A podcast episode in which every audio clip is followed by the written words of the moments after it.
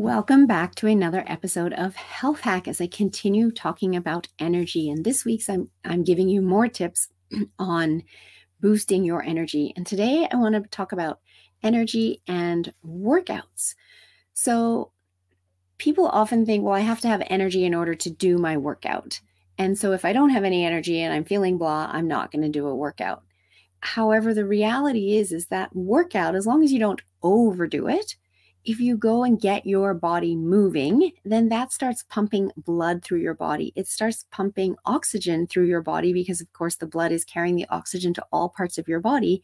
And very soon that is causing you to feel reinvigorated, to feel energized. And so, even when we're feeling blah, if we can just get ourselves up off the couch and out and moving our body out into fresh air and getting that oxygen moving through our body, we will feel much more energized.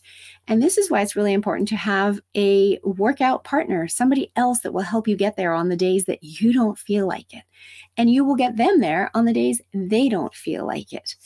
And so I highly encourage you to think about that, have an accountability partner for doing workouts, or have some goals or some little reward system that you build for yourself so that each time you do the workout, even when you don't feel like it, you are benefiting from that. Not only just from the health benefits of that, but from having greater mental clarity, re- releasing the brain fog, and having more energy because you oxygenated your entire body. Remember is that the other thing I want you to remember is that nobody ever goes and does a workout and then after the workout says, gee, I wish I didn't do that workout.